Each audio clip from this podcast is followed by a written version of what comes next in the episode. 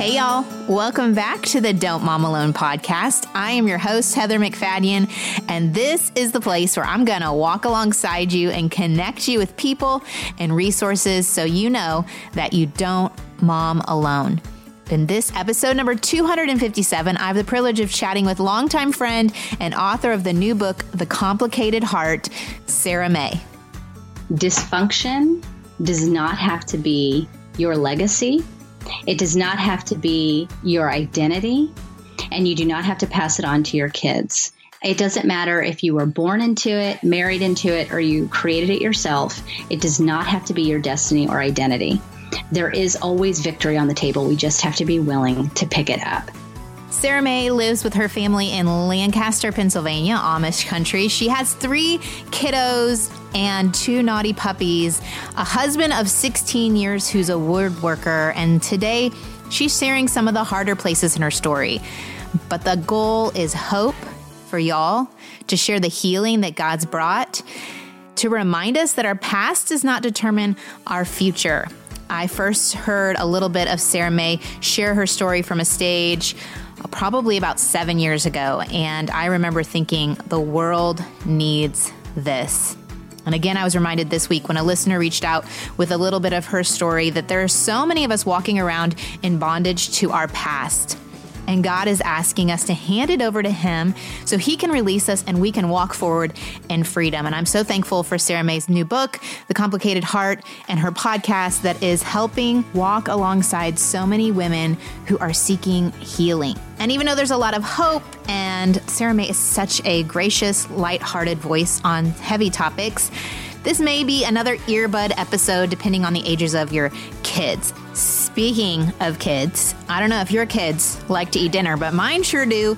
And I don't always have the bandwidth to come up with a good meal plan. That's why I'm thrilled to introduce you to one of this month's sponsors. It's Prep Dish. And what they are is a subscription meal planning service. Once a week, you get a PDF in your inbox and it has several meals planned out with the grocery list and how to prep everything and how to cook it so that you don't have to think. And what I also love is that Allison's really thoughtful about matching up the food with what's in season. So it makes it cheaper and it exposes me to some newer vegetables and helps me maybe feel like it's fall when in Dallas it's 95 degrees. Foods like beef stroganoff and carrots and mustard chicken thighs with acorn squash. What says fall more than acorn squash? If you want to check it out, they're going to give you a first month for four dollars. Go over to prepdish.com forward slash DMA to get your first month for only four dollars. That's prepdish.com forward slash DMA. All right, let's get to my chat with Sarah Mae. Here we go. Hey, Sarah, welcome to the Don't Mom Alone podcast. Hello, thank you so much for having me. It has been a long time coming. I know. I'm I'm glad that I'm I'm here.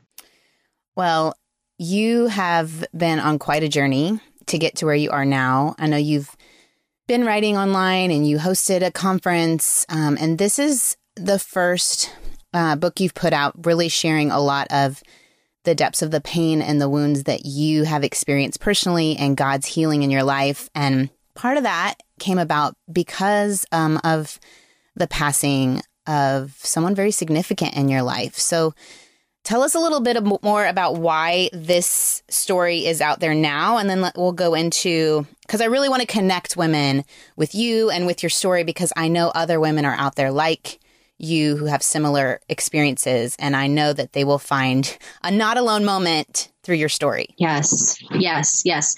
Okay, well, the significant person that Heather is referring to is my mother. And my mother passed away three years ago. And my mother was an alcoholic. And for several of my formative teen years, I lived with her. My parents were divorced before I was a year old.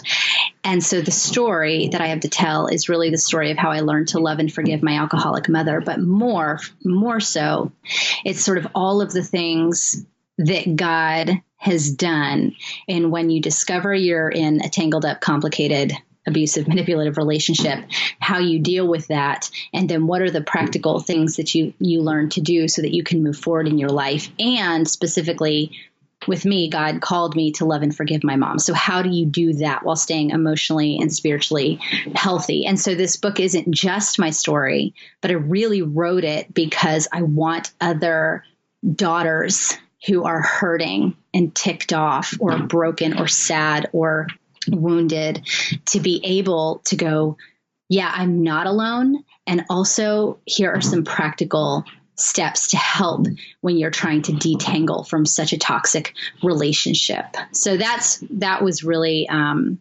important to me to offer something to readers to say, here are some steps. You know, when they're going, well, how do you forgive when the wound is still open? Mm. How do I know when to leave and when to stay? Mm. Why should I forgive? Is it even possible that God answers impossible prayers today? You know, all of these questions, we have lots of questions. How do I not pass dysfunction onto my kids?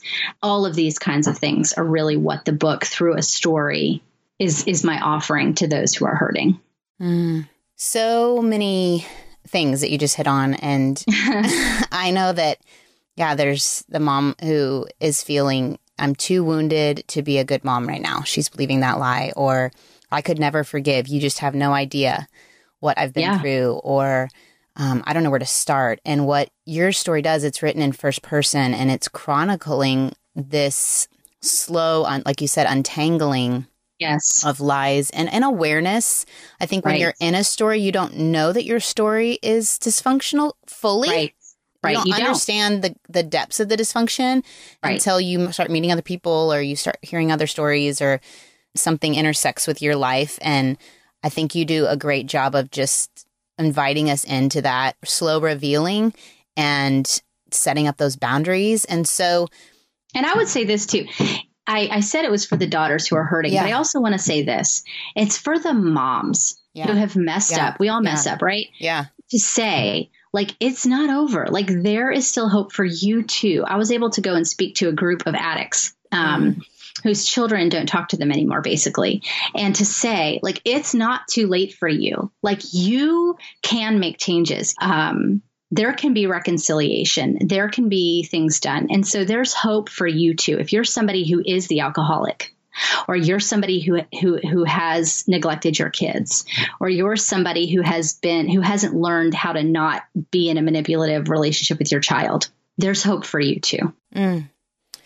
we all need that whether we have the addiction or we've wounded in some other way, we all have the belief that we're failing at some point. And so that surrender of, okay, God ultimately has something greater going on and we're all in process is such a good message for all of us to hear. And I think one aspect of your story that it, it made me realize when women reach out with their different wounds that they're sharing with me, mm-hmm. sometimes a scenario of having an alcoholic parent you're not just dealing with that one piece. It's the lifestyle that invites in a lot of other woundings. And so I, w- I would love if you would share like some of the parts of your story that another person listening right now may connect with so sure. she can know that she's not the only one. Like, what were some yeah. of the aspects of your growing up experience that you've had to heal from? Some of the wounds sure. you had to heal from? So I had lived with my dad for most of my young life because uh, he got custody of me.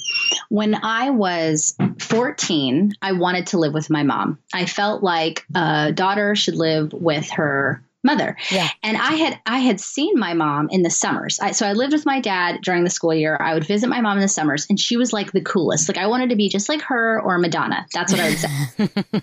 and when I was with her, it, there was just like so much freedom. She was cool. She would talk to me like like she was real open about things. Like I literally thought she was the coolest.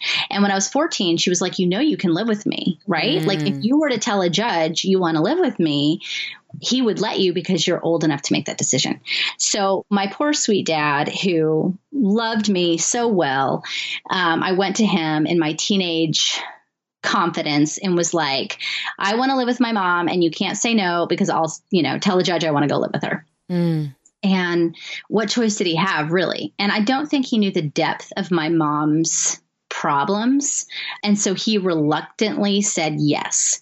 So at 14, I was in Pennsylvania. At 14, I moved to Georgia in this small little town. I moved in with my mom, her boyfriend who's half her age he was like 20 she was 40 my my younger sister who had never lived with since you know we have different dads and uh, their dog and so i move in and everything is awesome at first like I get to do anything I want with my room. I don't have any rules really. Like it is just a teenager's dream. Of course, when you get older, you realize, oh, rules are important and there's reasons we have them. But yeah.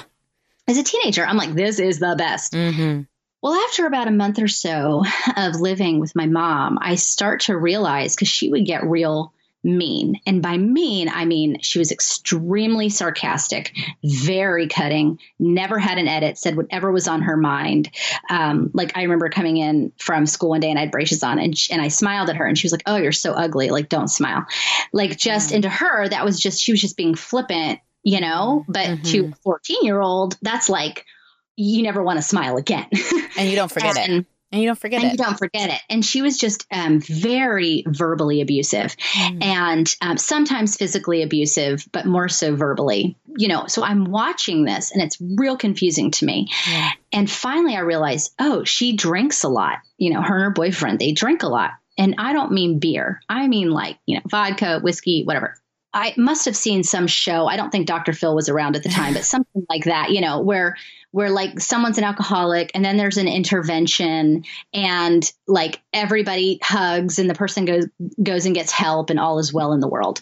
And so I thought, "Oh, my mom doesn't know. Like she doesn't know why like how she is. So I will enlighten her and then we will hug and she will get help and everything will be great." Mm. So I went, I remember very specifically, she was out on her screened in porch and she was smoking her cigarette and drinking her vodka. And I walk outside and I said, you know, mom, I, I really need to talk to you. And, you know, she kind of rolls her eyes, you know, she's like, what? And through so many words, I finally said, like, I think you're an alcoholic. Mm. And she just laughs and says, so what? Mm. Okay, well, the show did not say how to deal with this. so I was, wait a minute, wait a minute. You're supposed to be like, thank you. And I was like, well, mom, you know, when you drink, like you get really, really mean. And, and she just, you know, she's just looking at me like, like I am an idiot, you know, like rolling her mm. eyes, drinking her drink. And, you know, of course, then the fire in me starts to seethe, right? Because she's not taking me seriously. And I think, you know, I'm 14, I'm pretty immature. And I think, what do you say to a parent? Because you want to hurt them now because they've hurt you. Right. And I think, oh, the ultimate thing must be to say that you don't love them. Mm. And they had to remember there's a 14 year old brain. And I said, I don't even think I love you anymore. Mm. And she just laughed. She mm. just laughed. And that was crushing because nothing I said or did meant anything to her. Like it didn't carry any weight. And so I remember I was that either that night or close to that night.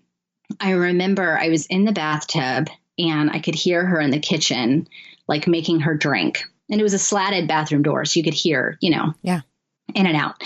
And I have this little pink daisy razor on the side of the bathtub. And I just remember looking at it and thinking, I wonder if you can slit your wrists with this kind of razor. Because I didn't know. And I didn't want to die. I just wanted to hurt her. Right. And I remember yelling out, I'm going to kill myself. And her saying, Go ahead, I dare you. Mm. And that that was it for me. I mean, I just bawled into the water because I felt like she doesn't, you know, I just felt so unloved and so confused. And really, that for me began a detaching of myself from her. So partly I'm tangled up with her because she's my mom, but then partly I'm like, I'm on my own. And going back to my dad just wasn't even an option in my brain. I don't know why, but it wasn't. And I had a stepmom that I didn't get along with with my dad. So there was that too. And so I basically decided, like, I'm on my own now. And so I got together with a boyfriend who his he didn't have a dad, his mom was on drugs, and so we just became each other's safe places. I wouldn't even say that we loved each other so much as we just were each other's refuge. But part of the relationship with my mom, even with some of my detaching, was very, very manipulative. I always wanted to fix things with us, like I always tried, even though I was angry and hurt and there was a fire inside of me. And also, she did this thing that I only learned recently, actually, this term, which is gaslighting. Okay. Okay. So, gaslighting is when somebody manipulates you to the point, psychologically, basically, that you, you begin to question your own sanity. Mm. And so, right. And so, I never knew like what was up or what was down because I, it would be like this. This is the example I give. It's as if somebody punches you in the face and you have a bloody nose from it. And you're like, ow, like, why did you do that? And they say to you, I didn't do anything. Like, you ran into my fist. Like, yeah. why would you run into my fist like that? That was so rude. Mm. And all of a sudden, you're like, no, I didn't run into your fist, but they're so good at being like, yes, you did. Like, mm. why would I hit you? Like, that you begin to question your own sanity. You're like, oh, oh gosh your own I'm, interpretation of the circumstances right like i'm yeah. such yeah. an idiot like why would i run into their fist like i'm so dumb and then what you do is you beat your own self up yeah and you lose all self-confidence and you lose the ability to have to have any um, confidence in your opinions or what you believe because you think you're crazy. And so that's what happened with my mom and I. I began to think I must be crazy because like uh, that was our entire relationship was her and i don't even think she did it on purpose necessarily i think she was just so smooth at it because perhaps maybe that's how she was treated that we were in such a tangle of such a manipulative relationship and so um so as far as listeners right now who might be able to relate I would say that if you've been in a relationship where you think you're crazy, you don't know what's up from what's down, you think maybe you're being manipulated, like that, that's a little bit of what it looks like. So before I go and tell the rest of the story, yeah. I should stop and see if you have questions. I mean, I've read it, I've heard you, you know, I just, I grieve with you. Mm. I just want to mm. take a second and be sad with you because God values you and he loves you and I know his desires were not for you to have those experiences, to have your life laughed at, that the loss of it was um, unimportant to your mom, um, and just the, the layers of brokenness in her own heart that you share, and just some of her journal entries. I'm just sad at the world that's so broken and not like he intended. And so I just want to be sad with you for a second and with other and other people that are listening that I'm just sad yes. that this is a part of our stories. Right. And let me just say this because people are listening and you mentioned journal entries and they're probably yeah. like, what are you talking about? um, so, in the book, The Complicated Heart Loving Even When It Hurts, which that's the book title. Yes, way to go. we, um, I not, not only tell my story, but I include at the end of every chapter journal entries from my mom like what she was thinking, what she was going through. And some of them are from early in her life, some of them are from the time I was with her, and some of them are from later so that you can really get an understanding of her own voice in the story. Because when I wrote this book, I didn't want it to just be my voice because I believe that there's a thread in everybody's life that causes them to be what they become. And that that's not an excuse. No, right. But it's a reason. You know, I've been given the ability with my mom, with my mom's journals to essentially trace her life in a way. And so it was really important to me that her voice be heard in this as well. Because if it was just mine, it just didn't feel like a fair perspective. I felt like when I told this story, I wanted to honor my mom. Even though she did some awful things, I still felt like she needed a voice in the story. So that's what Heather's referring to with the journal entries. Yes. They're in the they're in the book. Mm-hmm. Did she know before she passed that you were thinking about writing this out, or that did she know that you had her journal entries or any of that? No, no, she did not. And I didn't get those journals until after she passed away. And so it was a real prayerful, like, how do I honor my mom through this? Like, which journals to pick, sifting through them. Mm-hmm. Which, by the way, was a very gutting experience to, oh, to do. Man. Finally, read how my mom felt, what her life was like. You know, it's it was the hardest part of doing this book. But the reason I felt, well, one, I needed to share this story because that's what God did in my life. He did a lot of miraculous things, and this is his story, and I needed to tell it. But I had told her on her deathbed, like, I'm going to share a story. And as I was reading through her journals after she died, you know, she said, she had journal entries where she said, like, I wish I could do something to help others. I wish I could write. Um, I don't have the book with me, Heather. I don't know if you have it, but in the very Okay, so in the beginning, do you have that little journal entry right in the very beginning where she says, "I wish I could write and tell of." Well, I can't remember what it says yes, off the top. Um, it says date unknown, but it says, "I wish part of my purpose would be to write, to give something to others through my writing. God is just waiting for the right time for me to begin my new life. Powerful. Yes. Yeah. Yeah. So this is why also it's called the complicated heart is because this is a woman. My mother was somebody who claimed Jesus. Okay. Yeah. But she did not live like it yeah, right. at all. Right. And so it's very complicated and very confusing. But I knew that she wanted to help people. I knew she wanted to write. So I had to find a way to have integrity with my own story and tell the truth, which has a lot of pain, painful things, um, and also give her that opportunity as well. We will get back to Sarah Mae's story in just a minute and you'll hear how God intersected her life. Before we do, I want to give a shout out to one of this month's sponsors. It's FabFitFun and they just released their fall 2019 box. In it, you're going to get full size health, beauty, fitness, wellness products. You get to pick and choose which ones you want in your box. I love it as a mom of boys. I'm not always up on the hippest, coolest, latest, cleanest products to help take care of my body. So I love that the FabFitFun team does the work for me and curates some amazing things, products that I'm using every day. If you want to check them out, go to fabfitfun.com. Everything in the box is valued at over $200. It retails for $49.99, but if you use the code DMA10, you can save $10 off your first box. So go to fabfitfun.com, use that code DMA10 and save $10 off your first box. All right, let's get back to Sarah Mae's story. Here we go. Well, it's incredible to think like you said if if we know an addict or someone listening is one like those hopes and those dreams, they don't fall on deaf ears to God. Like He right. heard your mom's heart and He does redeem her own story, which you go into in the very end. But that you are, I mean, you totally are honoring her by putting those in and us to see that we are so all sinful and complicated and dealing with so many wounds. And yes, you just told a little bit of your story, and there's so much more. I'd love to get into some of the people and the ways that God began the healing process for you.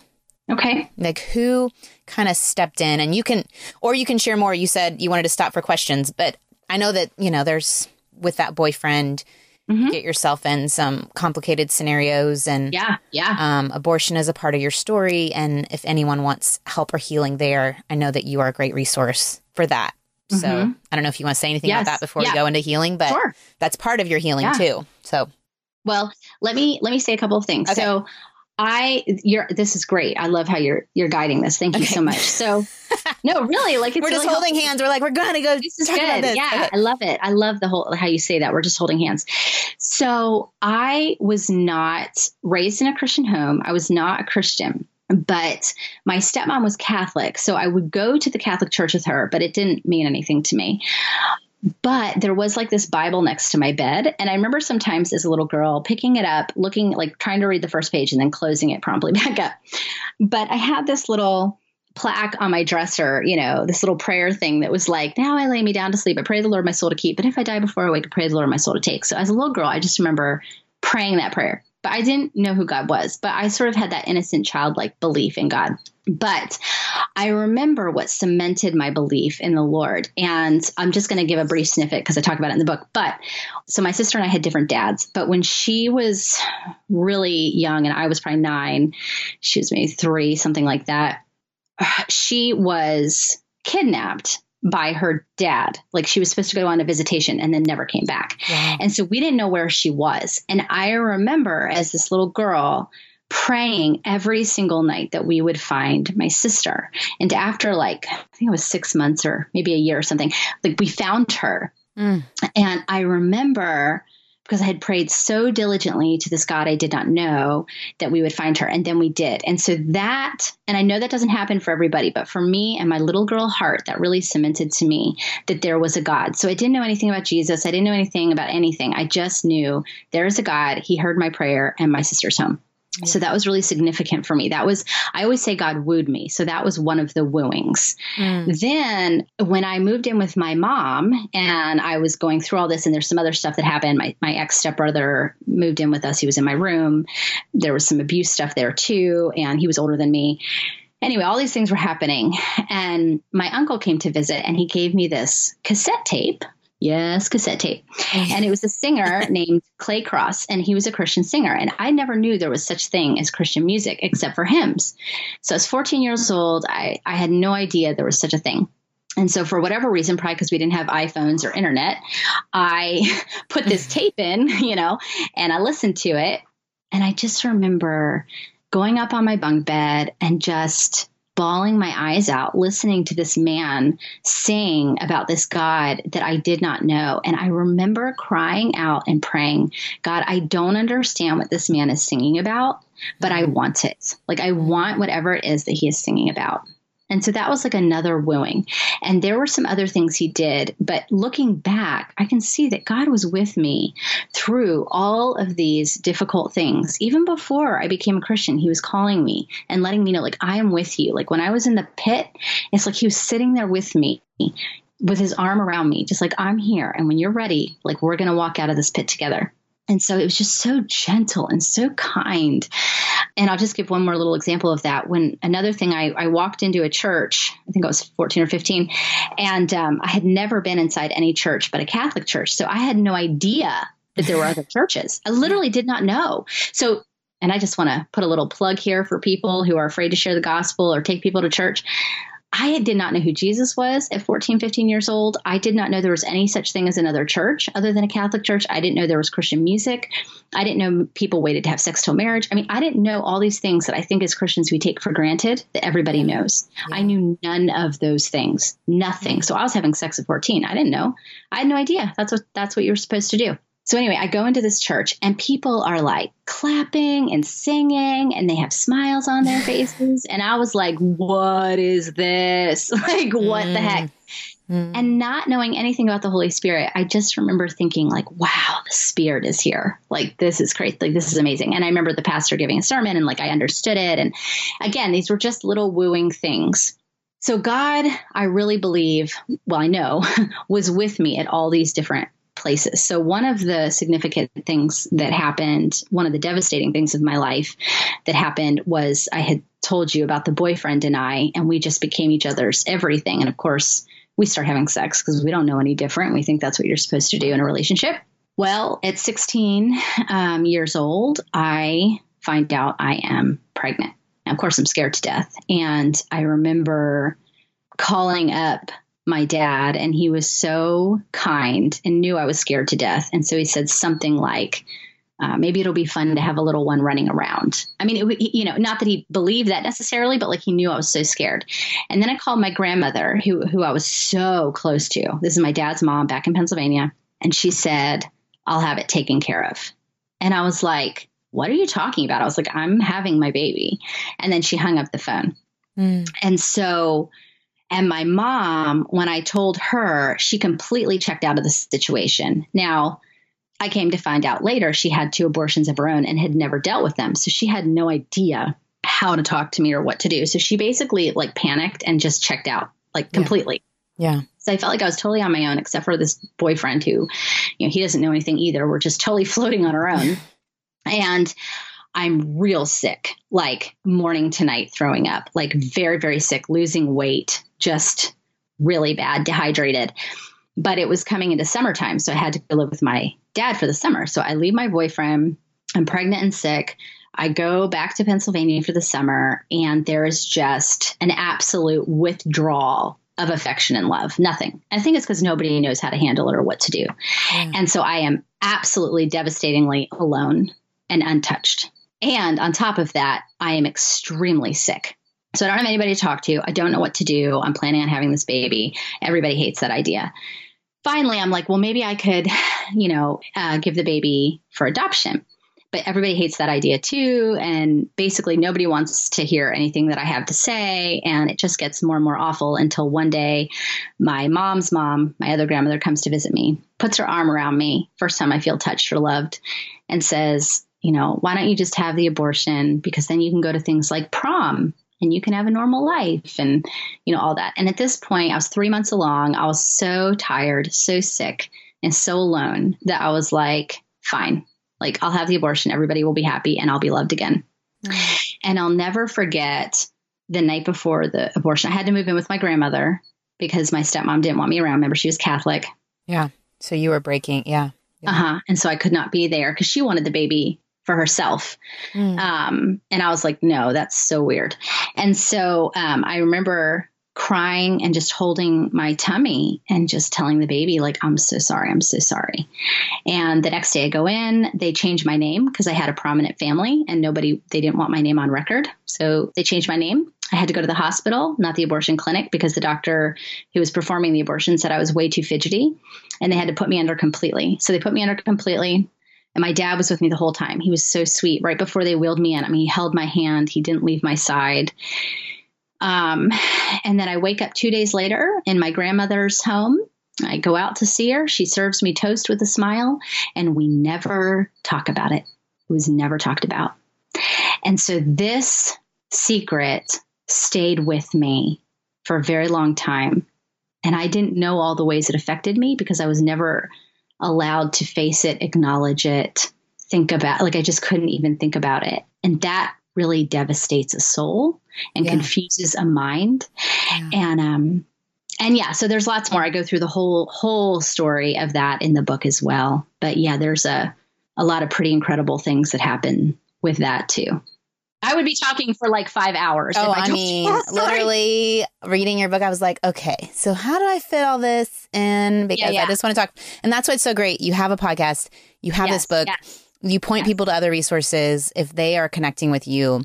Right. Sarah Mae is your gal. But um, I also I interviewed a good friend of mine who shares her story, and she and her mom both share, um, unfortunately, the story of abortion, and they have a ministry. I'll link to that in the show notes, and yeah, there's so many resources now, thankfully, that we're not because shame and guilt in the dark grow and they're like these yes. rooted things the enemy loves to take steal our innocence in the dark. Yep. Yeah. And put it way down deep. And then we're dealing with symptoms and we don't know, you know, we're yep. just like trimming off the symptoms and the branches and not realizing there's some core rooted thing. And so yes. I feel like you are getting to the roots. If we're talking about the heart and that's really the soul, yeah. and we're saying what is making this complicated and tangled, it's asking God, where did this start? Like, what event that I may have pushed so far down in my memory? I was two years old when it happened. And God is so kind to reveal what that event or circumstance or choice led you to start believing about who you are, who He is, who other people are, and that you can confess that and get full forgiveness and move forward in freedom. Yes. And then Jesus can say, I was right there too. Your dad was there, but right. I was right there too. And this does not mark you as unlovable, which I think is another lie that can come on. Um, I, I've talked to some moms that having abortion as part of their story impacts their future mom story because you started being a mom, being 16. And that concept. Now you're, and now you are raising your kids and you're thinking, how do I do this well? And the enemy will start layering lies about how you can't. Mm. What would you say to a mom who's feeling similarly that she's believing these lies because she didn't have a mom who modeled well for her or because she maybe made that choice and she's struggling with that? What did you overcome to embrace motherhood? Yeah. Because good. I know you're an awesome mom. I know you are, mm. even though none of us want to hear it and we all hear failure so often. I know you and you're a great, great mom. So, mm. what have you done to kind of untangle that piece? Yeah, sure.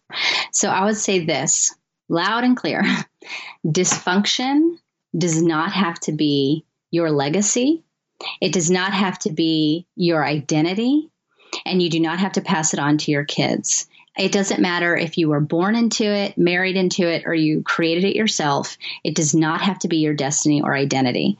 There is always victory on the table. We just have to be willing to pick it up. And so here's what I mean by that. For I'll just give you as like some four examples. when there is something like abortion and you could you could put that in any category of things that happen with wounds or sins or whatever okay so yeah, we're just yeah. talking about abortion but there's lots of things but abortion is an interesting one because there's so much shame, there's so much confusion, uh, there's so much secrecy. It's a very, very secret thing. And we don't know always how to react or respond to that. And so, with that specifically, I, I want to say a couple things. If you've had an abortion and you've not ever faced it, dealt with it, gone through counseling, which I highly recommend, I want to say this you have permission to grieve. I had even gone through counseling for my abortion, but there's still so much shame that I remember being in a room of women at a conference, and the speaker said, If you have lost a baby, stand up. And she was referring to miscarriage, but she didn't word it that way. She said, If you've lost a baby, stand up. And everybody, like literally, like most of the room stood up. And I didn't stand hmm. because I thought I have no right to stand. The shame was so thick. Hmm. And I want to tell you that you have every right to stand because you are a mother and you lost that baby. And I know that the guilt is heavy. And I know that even if you made that choice, most people make the choice because they feel like they have no choice. It's a terrible, awful, complicated situation.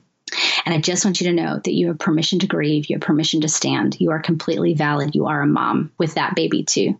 And here's the other thing is that when you are willing to face your abortion, I know it's painful. I know there's so many things with it, but when you're willing, here's the beautiful thing.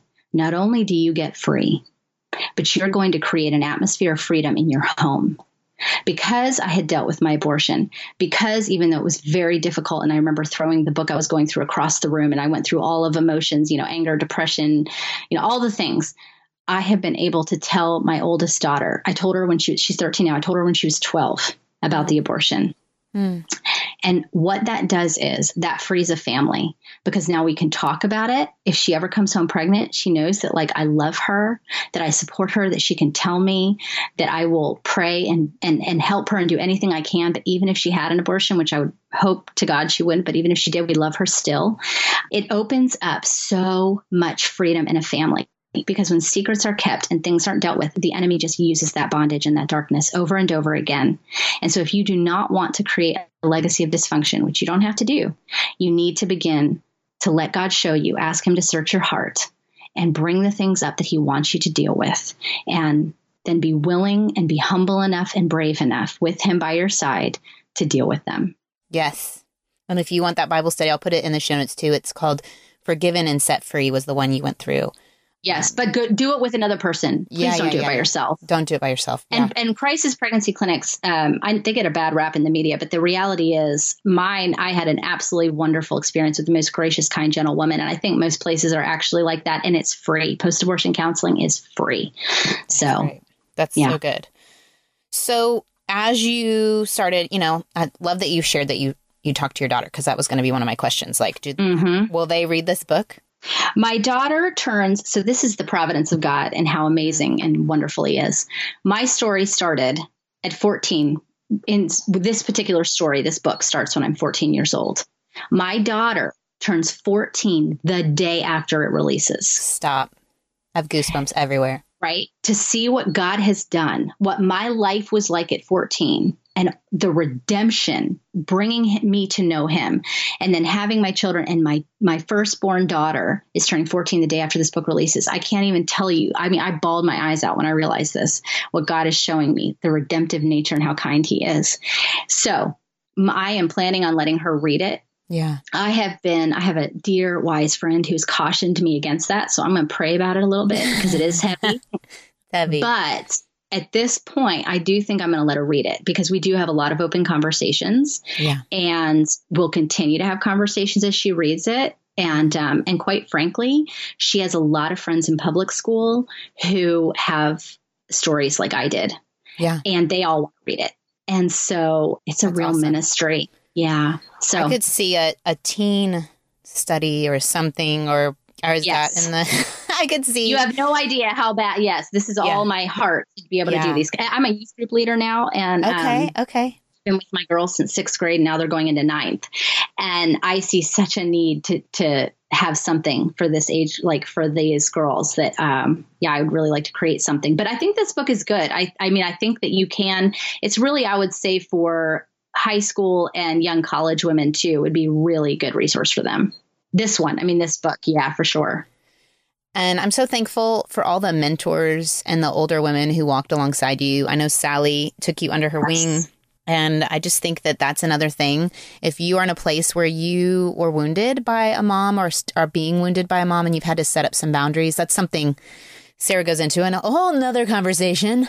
Right, um, right. There's a lot of practical stuff in there. There's too. a lot of practical stuff, and I know John Townsend came on the show to talk about boundaries, but Sarah goes into how do you do that with when the other person is is more severe and it's harder to set up those boundaries. But I'm just so thankful we have the option to reach out to older women and the church to fill in the gaps. Um, there's kind of a grief of wanting a parent to be something that they're not and the loss of that, the disconnect between expectations and reality, and that God is kind to fill in the gaps with other women and just an encouragement to do that, to ask someone to be brave. Um, Mother wounds are a real thing. They're well, a real I just thing. Want to say, yeah, like if you're out there, and I hear a lot from women who say, like, oh, I'm fine. It's just stupid. Like, I'm just being dumb. Like, it's not really a big deal. Mm. But of course it is. And it's very mm. valid to be sad when you did not get what you should have had, meaning God designed mothers and fathers to love and nurture their children. And when we don't get that, that is a valid loss. It is not stupid. It is not silly. It is a valid thing to mourn over, to grieve. So I just wanted to say that for those who um, think it's dumb. It's it's not dumb. It's not dumb. Was it awkward for you to ever like accept that help from other people or to ask for it? How did that go for you? Like, were you like, yes, bring it on, bring it on? Or were you more hesitant? And- well, I didn't realize the depth of my mother wounds until I was in college, until I was about okay. a junior in college. I didn't realize how bad I wanted a mom. I was so angry for so long mm-hmm. that I didn't know how sad I was. mm. And the the weirdest thing triggered it. Uh, my mom didn't send me a birthday card which yeah. in the scheme of everything that she did, that's like nothing. But that was what broke the camel's back. Like I was devastated. And it was then that I was like, I don't have a mom. And plus, like at this point, I'm watching my friends be able to call their moms and talk about boys and like they cuddle up with their moms to watch movies. And like, I don't have any of this. I remember trying to cuddle up with my mom once and she called me a lesbian. Like, so once you get under the anger, you're just really, really sad. And I was really sad. So I had a lot I had to work through before I could even be open to a woman being mothering towards me. And I'm blessed because, and I mean that in the very truest sense, I have an amazing mother in law. I have mm. such a kind, wise mother in law, and she'll never be able to fill that mother need so to speak. Like I that's not going to get filled on this earth, but God is so good and so kind to provide in other ways. And so it's okay. I had a counselor tell me you can have a good life and have joy even in the midst of unmet needs. And that is so true. It's so true. Mm. Sarah, this is amazing. I'm so glad you're out with this. Um, and we have this this resource and all that you're doing. I know God's just getting started. Um, and I'm so thankful for you. I just want to say thank you for all those years ago when you took a risk and started that conference for bloggers. My entire story is dependent on that step of faith you made and the relationships I made at that conference and just so many good things God's used you you will never know until you're in heaven and I just wanted to acknowledge that and encourage you to know that God has used you in so many ways you'll never know and I know that he's he's just getting started so Oh, that's so good. Thank you so much, Heather. And I feel thank the same way. You. What you're doing for moms here is just such a gift. Yeah. That's well, thank you, Sarah. Where can they find you online? I want to say that before sure. we sign off. They can find me at sarahmae.com and there you'll be able to find resources. You'll be able to find links to my book. You'll be able to find links to my podcast. My podcast is also called the Complicated Heart Podcast. Uh, so if you just go to sarahmae.com, you'll find everything. Fabulous. Thank you, Sarah, so much. Thank you so much. I understand that not everybody's story is complicated, and maybe you can't relate to Sarah Mae's story, but you know what? When God leads me to these episodes, it's typically for the one. And if you are that one, I want to pray over you right now. Lord, uh, I lift up the person who's listening who um, perhaps Sarah Mae's story brought some things to the surface that have been undealt with for years. I pray, Lord, that you would be so present that the enemy would have no hold over discouraging her or him from getting the help that you have ready for them. Whether it's having a conversation with a therapist, whether it's talking to a family member, whether it's simply coming to you, God. I pray that we would no longer be walking around in captivity to the parts of our story that were placed on us by others, our family of origin, or by choices we made from that place of brokenness, and we feel guilt and shame about them. I pray, Lord, supernatural freedom over anyone who's listening. I pray that they would feel your peace and your love and that they would know who they are in you. I thank you, God, that we get to partner with you in doing the work that you're already doing, that you are so patiently pursuing each person that you long intimate relationships with them.